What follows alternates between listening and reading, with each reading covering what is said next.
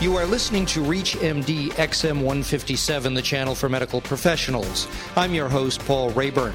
Welcome to a ReachMD special report, Cardiology News, from this year's American College of Cardiology annual meeting, ACC 2008. We're in Chicago at McCormick Place. Thousands of cardiologists have convened to listen to new research reports on thousands of studies in one of the largest medical meetings anywhere. We're coming to you direct from studios at the press room at the meeting where we're talking to some of the nation's leading researchers about findings that could change your medical practice. Join us in the coming weeks as we present a series of reports on findings from ACC 2008 of interest not only to cardiologists but to other health professionals as well. Our guest is Dr. James Udelson. Dr. Udelson, tell us where you're from and what you do when you're not here at the cardiology meeting. Uh, thanks, Paul. I'm the uh, acting chief of cardiology at Tufts Medical Center in Boston. Uh, we're talking about a new study you're reporting that has to do with stress testing. Tell us a little about the question you were trying to ask when you began this study. Well, physicians and cardiologists use stress testing and particularly often use it with uh, imaging of the heart to detect coronary disease. Are there blockages of the coronary arteries? Yes, no. How extensive are the blockages and how likely is it that the patient will benefit from catheterization and revascularization? So there's a lot of questions that cardiologists are looking toward stress testing to answer. So there, it's a popular test. There's somewhere along the lines of 7 million such stress tests with imaging of the heart done across the United States every year. Are there problems with the current test?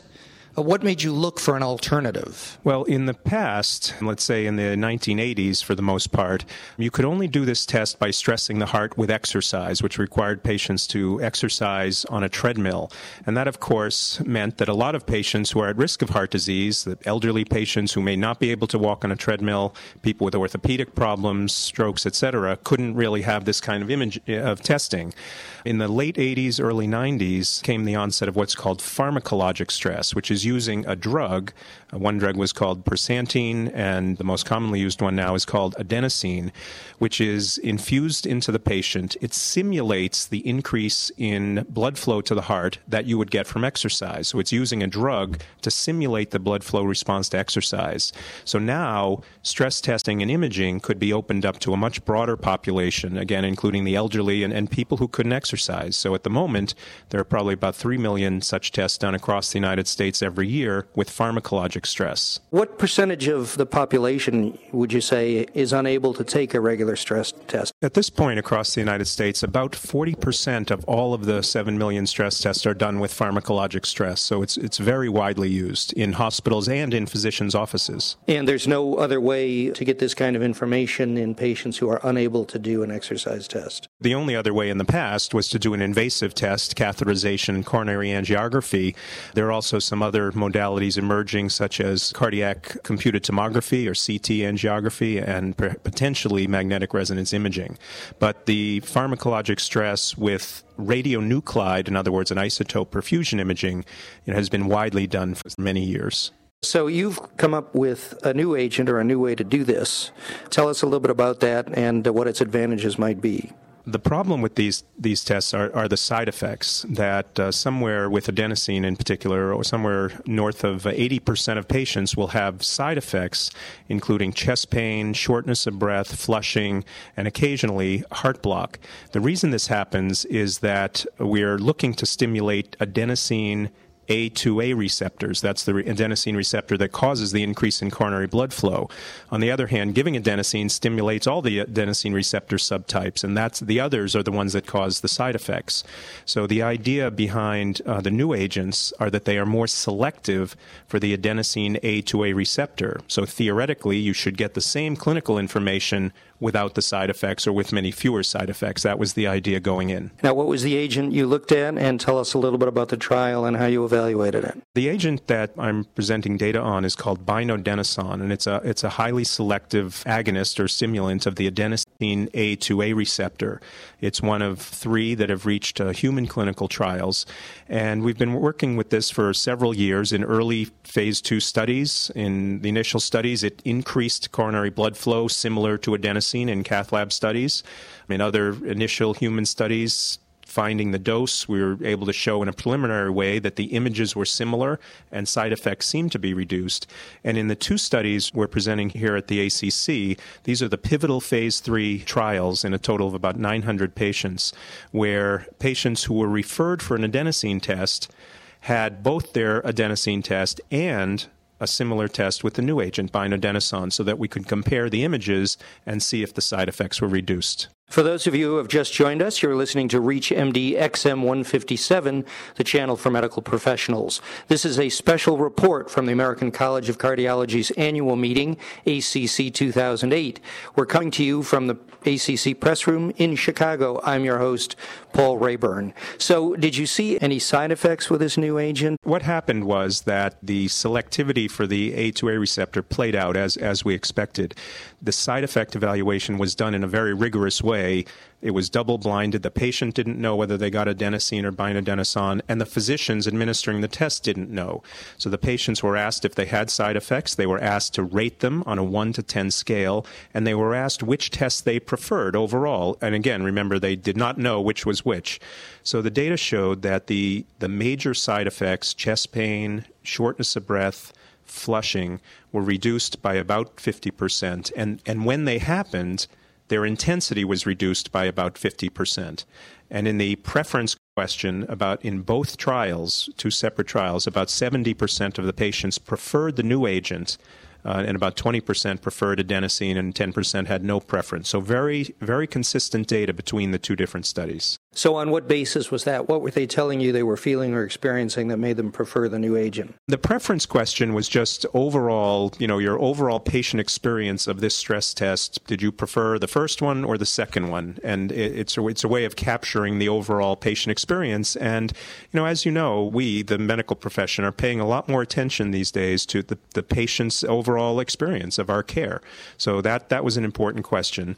But, I, but remember, we also specifically had a lot of data on the individual side effects chest pain, flushing, shortness of breath, etc. Now, what is the status of this drug? Is it approved yet? It is not approved yet. These two studies that are being presented here are the pivotal trials that will be submitted to the FDA by King Pharmaceuticals. Are we, what, what would you say, at least a few years away? Next year, I would guess. But again, that's up to them, and, and the FDA, of course, has to carefully review the data. But these the trials hit what the predefined endpoints were, and clearly the side effect profile was much, much improved. Are there other similar agents in the pipeline that'll be coming along, or there's another agent called regadenoson, which has also completed trials, and they're somewhere in the FDA process. I don't know exactly where. And there was a third agent called uh, that was being developed and has been slowed down a little bit, I, I understand. Would you expect, based on the data so far, that this would become a widely used drug, or, or is it too soon to tell yet? Well, I think the data are very, very strong, and ultimately uh, the marketplace will speak, and to some degree it will depend on pricing. I mean, there's no question, in my mind at least, from the trials, that the agent works, the side effects are less, that's that's a winner. You get the same information as you got from the previous agent with less side effects. That's that's a bit of a no-brainer. But from a day-to-day perspective, uh, people in hospitals and in offices have to really look at the pricing. And if it's priced too high, they may say, well, we'll continue using what we've been using for many years. If it's priced appropriately, I would think everyone would switch the next day. So it's potentially a, ch- a change in practice, but the economics will tell us part of the story at least. Clearly, the efficacy is there, the side effects are, are less. There's no question about that. Clearly, with some of the new drugs coming out in a variety of areas, the new drug is vastly, you know, thousands of percent more expensive. Is such a thing possible here? You know, I think if, if I was them, I would look at the marketplace very carefully and the and the reimbursement climate, which is very difficult for physicians, and say you know and say, do we want the entire market share tomorrow. I mean, with a drug that clearly works and has advantages, and price it accordingly. The data is complete from these studies. Where do you go next? That's a really good question. There are still some important questions here about this drug in particular groups of patients. So, for instance, adenosine testing is contraindicated in people with asthma because it can make asthma worse by various mechanisms. Now, there was some early data with binodenoson suggesting that it is safe in asthmatics. That would be really helpful for clinicians, and I think we need a little bit more data there. And also, this agent should be extremely useful for different kinds of imaging, for what's called PET imaging, positron emission tomography, another way to measure blood flow, cardiac uh, MRI imaging of blood flow, and so it needs to be looked at in those contexts as well. Are you excited about it? Has it been fun to be a part of this? It's fun to do this. It's fun to present data to your colleagues. And I think the challenge that I personally enjoy is trying to figure out how to show something works within the rigorous environment that you have to do things like this to present to the FDA.